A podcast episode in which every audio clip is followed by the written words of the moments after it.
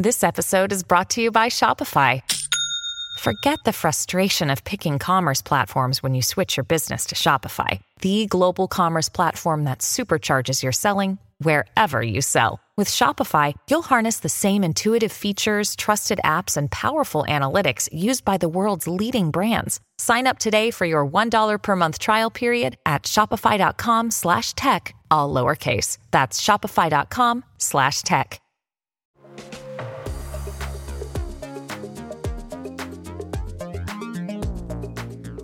Welcome to I'm So Obsessed, where we get the inside take from actors, artists, and creators on their work, career, and the things they obsess about. I'm your host, Connie Guglielmo. When actor Joseph Gordon Levitt launched Hit Record a decade ago, the goal was to give people an online place where they could come together and create projects, everything from songs to poems to TV shows. In fact, Hit Record now has two Emmys for TV shows created by Gordon Levitt and that online community. Fast forward to 2021, and Hit Record has found a new way to bring people together online. It's called Class Projects. It's a subscription based service where you can learn creative skills and get expert feedback by actually working on a project. What can you learn? Everything from voice acting to songwriting to how to draw sci fi scenes. In this episode, Joseph Gordon Levitt explains why he's a big fan of learning by doing. So, I want to ask you about a new project that you've started uh, on your creative platform. I, I, think that's what it's called, Hit Record, a creative platform. But why don't you sure. why don't you tell people a little bit about what Hit Record is? It's been around. I think you started it back in 2010, so more than a decade ago. So let's just talk about what Hit Record is and what your thinking uh, was and is for this platform. Sure. Yeah. So Hit Record's a community of people all over the world that love being creative together. And like you said, it's been it's something I've been doing for so long now, many, many years, and it's taken many forms. When it started, it was this complete hobby that I was just doing in my spare time for fun. And that's when the community started on just this message board that my brother and I were running together. And we noticed that um, while some people were coming to the message board to check out little songs and stories and videos and stuff that I was making, what a lot of people wanted to do was collaborate and and make things together and this is in the mid 2000s so at that time there it wasn't so common to think of the internet as a place to collaborate uh, on creative things and we just thought that was super cool and uh, and new, uh, un- unprecedented. On, on, not that we alone were the only ones doing it, but that this new technology were facilitating a, a, a new human behavior that wasn't possible before in other times in history. And so we leaned into it, but in a very informal way. Um, and my brother was a uh, software engineer, and so he he started making little features on top of the message board, and people started collaborating more, and uh, and it grew, and the community was actually a really lovely, positive place. And so in 2010, like you said, uh, we took this kind of hobby community and we launched it as a production company, and the idea was, okay, can can we um, kind of take this this communal creative process that's happening and and do more ambitious creative things with it um, and we made all kinds of things together as a this open collaborative production company. We made books and records and uh, we won an emmy for a tv show we made um, and that has been enormously fulfilling and i really love the idea of uh, of creativity and that feeling you get when you're making something together with other people that that can and should be something that a lot of different people can feel that kind of anybody can feel and i wanted hit record to be inclusive in in that way and so we've we've spent a long time thinking about how could we make this a lot more inclusive and what we're launching right now is our answer to that and it's called class projects and it's basically taking what we've been doing for years um, all that we've learned about uh, online collaborative creativity and applying that to learning so that somebody who wants to learn a creative skill can come to hit record and, and learn writing or photography or music or acting or all kinds of things. Yeah well let's talk about the platform for a second. Uh, i think the last number i have and correct me if i'm wrong because i read it on the internet and you can't believe everything you read on the internet. Isn't that true? 750000 creative people. And when we talk about yeah it's now like double that. Yeah. Double that. Wow. Okay. And when we talk about creative people, it's truly all kinds of people musicians, poets, writers, photographers. I don't, I don't know. I'm sure I'm forgetting all kinds of people. sure. And the idea from that I understand with class projects is kind of to take that master class idea of someone who really knows how to do something super well and share their knowledge by having people not just watch lectures, if you will, but actually make stuff. That well, right? that's the big difference that I think a lot of there is a lot of online learning going on nowadays, which I think is a wonderful trend amongst many dire and dismal trends online. There's a really nice trend that um, a lot more and more people are really interested in learning stuff online. Um, and uh, class projects, I think, is different in that it's they're not just classes; they're class projects. Um, so it's like, for example, I I taught an acting one, um, and I didn't just sit down and say, "Okay, here's everything I know about acting." It's not academic. It's not abstract. It's a project and like the acting one I did is okay, I'm going to perform a monologue and you're going to perform a monologue. Here's how I do it. I'm going to break it down into steps. Let's talk about how I pick the material. Let's talk about how I start to study the material. Let's talk about how I practice and how I eventually perform it. And I actually do it and talk about what I'm doing and how I'm doing it so that uh, the person who's taking the class project can do it too. So at the end of each lesson of a class project, there's our contribute flow that we're good at doing and saying like, okay, here, do this, and and that's your work in progress. And when you contribute, you get feedback um, on your work in progress. You get it from a teacher's assistant who's who's on our staff, and you'll also get it from your fellow students because it's we're we're very much about doing it together with community. Um, and so you can't just sit back and watch. If you take a class project, it's all about you actually jumping in and doing something. And I think if you want to learn a creative skill, you're not going to learn it if you just sit and watch. You're only going to learn it if you actually do it. One of the classes that I saw that you've taught or are teaching is creating a character based on yourself. Right, right. What's the first uh, what's the first thing you tell people when they need to create a character based on yourself? Because I would imagine most people would say, "No, I'm really boring." Well, it's a character based on yourself. It's not um, a character of your exact self. So you can change whatever you want. You can make yourself less boring or more boring, or you know, make yourself anything you want. Um, the that class project, the first lesson is called writing as self reflection. Uh, you're just kind of writing about yourself and ask various questions like write down some things you're grateful for, write down some things you regret. Um, and you're just kind of writing about yourself. And then we start picking certain things that catch your attention, like, oh, that's interesting, and and changing them so that you're now writing uh, not just about yourself, but you're starting to create this other character that's sort of based on yourself, but with some differences. And this is the creative process that I went through when I when I created the character of Mr. Corman, um, the this show that's on Apple TV Plus, uh, and uh, and this writing class project you're talking about is is based on that creative process. Is me going through and saying here's here's basically what I did to create this character as a writer. Now I'll take you through and, and you can create a character based on yourself. And by the end of the three lessons, you've written a whole dialogue scene um, for this character you've created.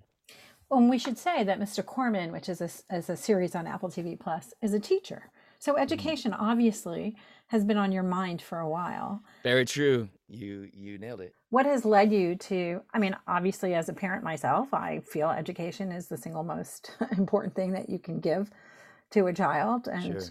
empower them to to grow up and and know how to engage with the world in a positive way. Mm-hmm. Um, but what led you on this journey to focus on education? you know, I I wonder all the time about how I can be somehow a positive contributor to the world, and um, I've grown up and learned skills as a, an actor and as an artist of various kinds, and um, and I think that there is a lot of positivity in art, in telling stories.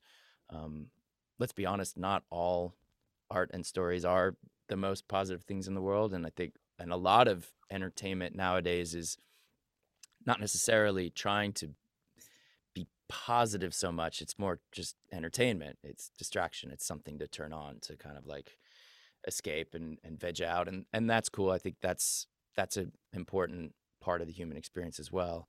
Although I think we're probably doing it too much uh, as a culture. We spend probably too much time kind of distracting ourselves and entertaining ourselves and kind of amusing ourselves as opposed to challenging ourselves to grow and to think hard and to to do the kind of um, the challenging, hard, slow thinking work to really make ourselves happy and fulfilled and and create a better world, etc. So, um, uh, as much as I love uh, telling stories and, and, making art and entertainment, um, teaching really appeals to me. It seems like actually a lot of the same skills uh, as an artist or storyteller because you're communicating with an audience of sorts, you know, uh, with whoever you're teaching, your student, um, and but trying to communicate something more than just uh, entertainment that will amuse them. You're trying to communicate something that will help them grow or learn or you know enrich their lives. Well, I think what's interesting about uh, everything you said is that you're your focus and, and i'm not a psychologist or a psychiatrist here but seems to be on having an element of engagement which today and the past two years has been one where we live in this weird times brought on by this pandemic where there's been a lot of passive consumption yeah. of of entertainment information misinformation disinformation and people do have emotional reactions to some of it and we've seen the outcome of that mm-hmm. but there also is a lot of just it's just washing over me and it's almost kind of led people to disconnect from uh, engaging yep. so that engagement part of what you're doing learn by doing class mm-hmm. projects right making stuff mm-hmm. seems to be an anecdote to all of that and i guess it sounds like it was very intentional on your part yeah i I do get worried sometimes about how powerful media technology is becoming, and it's only going to get a lot more powerful over the next few decades. And I worry about, um, you know, a vast majority of people kind of just plugging in and blissing out and getting addicted. Um, a lot of the media technology today is designed to be addictive. Uh, and I, I, think in you know we're just I think starting to scratch the surface of the harm done by that. You know, Facebook is starting to get some of its comeuppance. Um, I've you hear some about how Facebook is designed to be addictive, but I think probably not enough. Uh, you know, we're talking about how uh, it can be bad for young people. You know, we have laws against uh, people under 21 going into a casino because gambling is recognized culturally as an addictive vice. Um, we don't yet have laws about all of the addictive products and services that are being marketed to us and especially to kids. Um, I think that's something we, as a generation, we need to work on. Um, but I don't think that digital technology is necessarily uh, negative in this way. I think it, it can be, it could be um, built to be incredibly positive and nourishing and and um, wonderful. It's a question of how we use it, and uh, and a lot of that is well, are we going to be willing to challenge ourselves a bit to dive into experiences that are not the path of least resistance, or do we want to just chill? well, I mean, all of your points are super interesting. And of course, the Facebook files that have been leaked by a, a whistleblower who worked mm-hmm. there speaks to your point about how manipulative Facebook has been in keeping people on the platform by fueling negative emotions because mm-hmm. uh, more people engage when you trigger their negative emotions. At least yeah. that's what these these documents that have just been released over the past two or three months seem to suggest and show. Mm-hmm. And it's all in the name of profit, right? Facebook mm-hmm. is an ad based yeah. service that wants to keep you engaged so they can target more ads and yeah. keep you on that platform. And I want to say a bit about that actually, because this is another reason why and how we designed class projects for Hit Record is to me that's a business model that's truly ethical where we are offering a service to paying customers. It's a subscription service, Class Projects. The open part of our platform remains free, like it's always been, and people continue doing what we've done on Hit Record for years. But um, Class Projects is a subscription service, and that money goes to pay the teachers, um, to pay the teachers' assistants, and um, is, I think, a, a a viable business model that can help our community keep going and growing, you know, nicely into the future in a way that's not predatory. That's where where we're actually, I believe, offering something uh, that customers, if you will, uh, can can actually benefit from, and if if they subscribe that they they really I think we're offering something that some someone can really grow their creative selves and learn creative skills. And that's something that's genuinely worthwhile spending your time on um, as opposed to like you say i think a lot of the business models nowadays and they're very lucrative business models but they are sort of predatory and, and they're not necessarily going to benefit the users of the service. They're more just benefiting the the advertisers and, and the advertising business. It's it's kind of funny because the discussions at least here in silicon valley about facebook you're right they have a business model but it's run by people who have somehow forgotten the goal of humanity, I think, and that's the mm-hmm. comeuppance that we're seeing for social media in general. But it just makes me think of all those James Bond movies where there are all of those guys in lab coats sitting at the terminals, and the evil guy is, you know, standing at front, laughing and plotting his evil plan, and then those people go home at the end of the day. And someone says, you know, their spouse or partner or whoever says, "How was your day?" Oh God, this, you know, British Secret agent came in and kind of blew up the facility. I got to get a new job. But there's a disconnect from what you're doing and what it means, and mm-hmm. trying to make that connection. Um, yeah, I I mean I I love thinking about stuff like this. I I don't think there is an evil villain in a lab coat at these Silicon Valley companies. It seems to me, and I haven't you know met all of the individuals in question, but it seems to me that most of them are are probably really well intentioned. Um, but also their their business sort of has gotten away from them and become something that almost nobody really has control over in a way and and uh, I, I think our economy is kind of set up to do this. When companies become these big publicly traded entities the fiduciary responsibility of the executives is to the shareholders and there isn't there's nothing in the law saying you have to do right by humanity.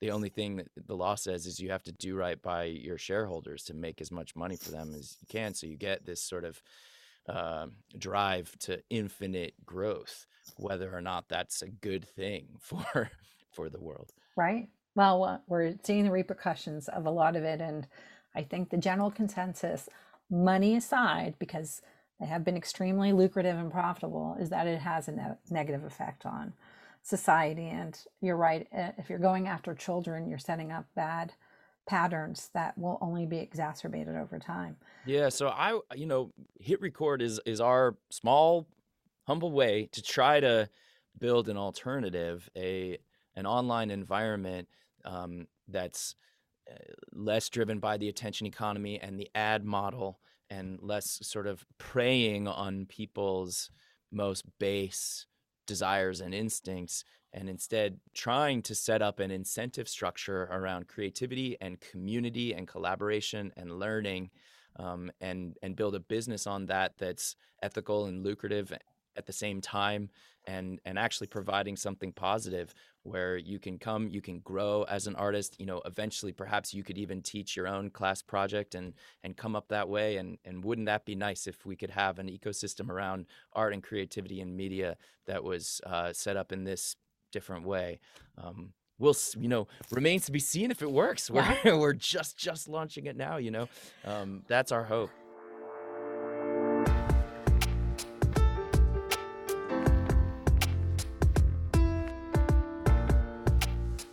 I'm curious how the past year and a half um, of us all living in lockdown of one kind or another, I mean, it's forced people to be very creative in how they have approached collaborative projects. And probably five years ago, people would have said, No, I never want to make a movie where I'm acting to a screen and someone else is someplace else and the audio person is here and sound, what visual effects. But over the past year, lots of people have come together and the world continues, and there have been many creative projects that have come together.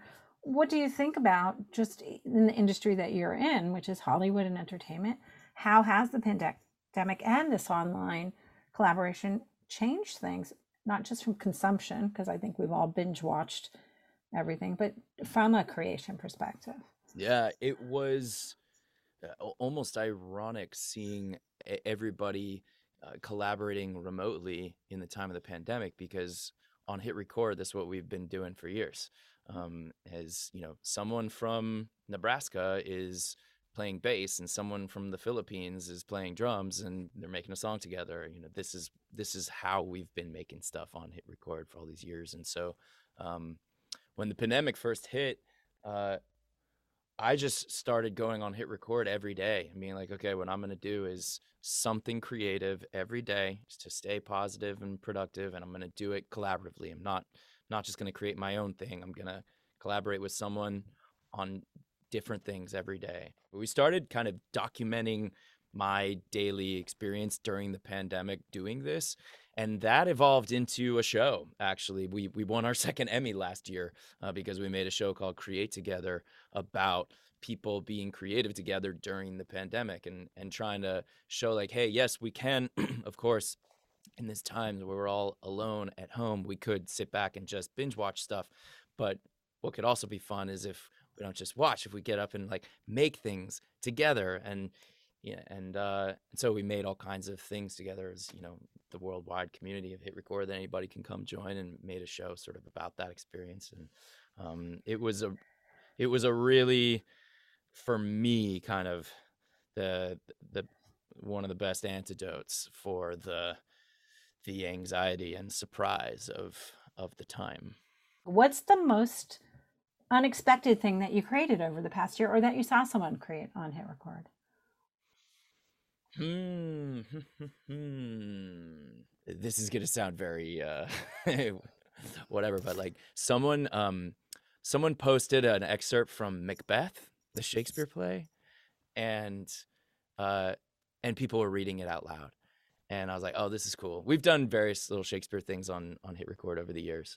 Um, but oftentimes it's been like me starting it because I'm nerdy like that. So it was really cool to see just someone out in the community not prompted by me or anyone on our staff. was like, hey, let's try this.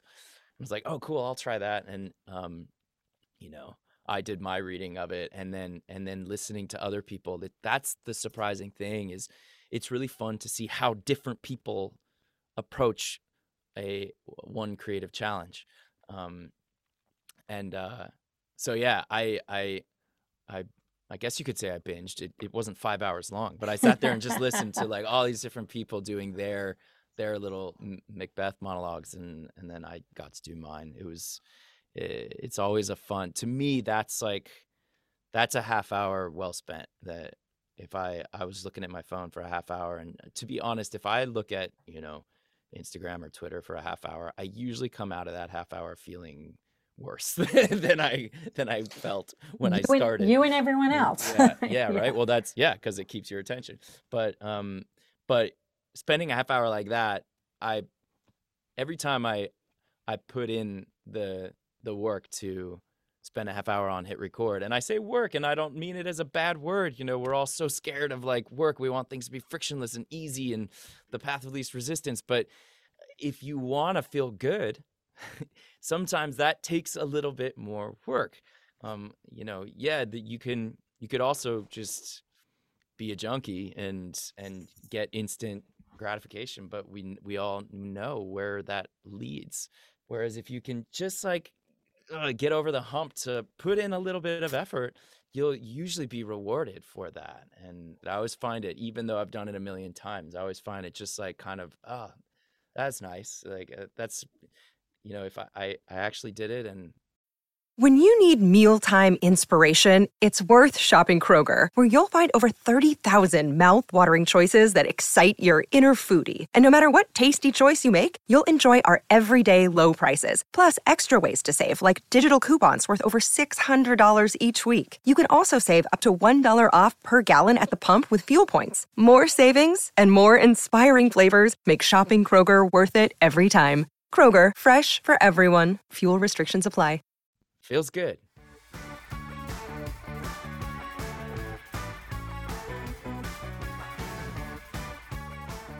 The name of this podcast is I'm So Obsessed. So, Joseph Gordon Levitt, what are you obsessed with? Lately, um, I've been uh, listening to a podcast um, called 80,000 Hours. This is a an organization, they're, they're friends of mine, so, you know, full disclosure, but they're they're just such good-hearted um, and smart people who are applying their minds to trying to make the world better um, in really rational ways, in ways that aren't just like kind of about singing like kumbaya and, and saying like, yeah, let's all feel good about ourselves, but really trying to look at um, at the world in in evidence based, rational ways, and and figure out how how we can make it better and how we can avoid doom um, and and hearing very smart people speak very rationally about how to actually solve big problems. I guess I find that sort of soothing and inspiring. Um, the 80,000 Hours podcast, definitely recommend it. You know, uh, you've been engaged in the online world for a long time. You use a lot of technology. I, I like to ask people, you know, what their favorite piece of tech is. And since you've used tech for a long time, what is your favorite piece of tech and is it something different than used to be your favorite piece of tech? Um, i was just reading a book that i love that i've read many times i was rereading a, a part uh, called um, amusing ourselves to death. I know it sounds dark. Uh, it's called by neil postman and it's a really smart book about media technology and how that impacts kind of how we think and how we communicate is the the technology that we use to do so because I think we often think about, oh, well, the, the technology is that's just neutral. Um, that's just the pipe, but my communication is traveling through the pipe, and that's the unique part. So I was just reading about um, different media technologies, and he he in in amusing ourselves to death, the, the writer Neil Postman he talks a lot about the written word, which is a technology.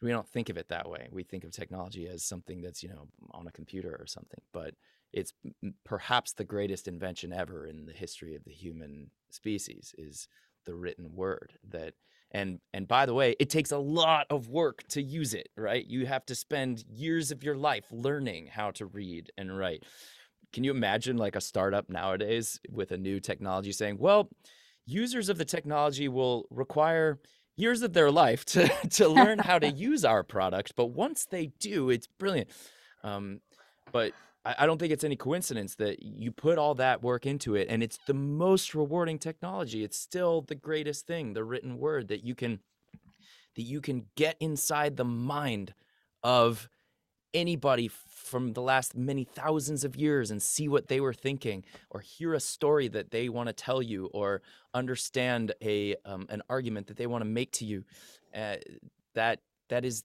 the greatest the greatest technology ever and um, yeah, so it's still my favorite. I'm not. I'm not gonna. I'm not gonna discount that because language, which is what you're talking about, written word is mm-hmm. as a language. Obviously, I feel the same way about music as a non-musician, mm-hmm. but I'm I'm being talked to by someone from hundreds of years ago. Yep. Who was able to write down their thoughts on these scales, and it transcends time. So. Yeah. So true. If you could have any technology invented for you, what would it be? Let's see. My mind goes to Jaron Lanier, who's one of my favorite thinkers alive today, and um, and is also a good friend who I love. Um, I feel lucky to have gotten to know him, but he's sort of uh, he started the first virtual reality company back in the uh, 80s, I guess it was, um, and has been a, a leader in in thinking about what that he, is. He is the father of VR. Yes. Yeah, sure. um, and talking to him about what it what VR can be um, is a bit different than where a lot of VR conversations go nowadays. Uh, again, I think because nowadays uh, VR is often sort of mapped onto the way that uh, the internet makes money nowadays. And when I hear about like a Facebook metaverse, frankly, I get very concerned because if our metaverse is monetized through advertising the way that the Facebook social network is monetized through advertising, I think we're in for a very um, perverse and misanthropic uh, metaverse um, because uh, human interaction shouldn't always be mediated by advertisers who are trying to manipulate those humans. Um, own the pipes, people who own the yeah, pipes. Yeah, yeah, exactly. So, but um, if you if you leave aside some of these contemporary conversations about how to leverage VR to best um, make money through advertising and prey on people's most base instincts. Um, Jaron, Jaron talks about VR as the as the potential for the greatest form of of human creativity and and collaboration. That if people, he talks about uh, sort of the, the a, combination of coding and music and improvisation and you know whether it's jazz or whatever kind of improvised music or creativity you like where people can uh, can just create worlds and objects and things together kind of just out of out of their minds and um, i i look forward to that. I think it'll probably you know it's it's coming more and more there you see it happening bit by bit and it'll probably start coming faster and faster but that friction will come down and down and down and down and and ideally that friction coming down uh, won't just make it easier for people to consume more ads, but if that friction coming down can make it easier for people to really connect with each other and and make things together and inspire each other and build off each other, then we could make some incredible stuff.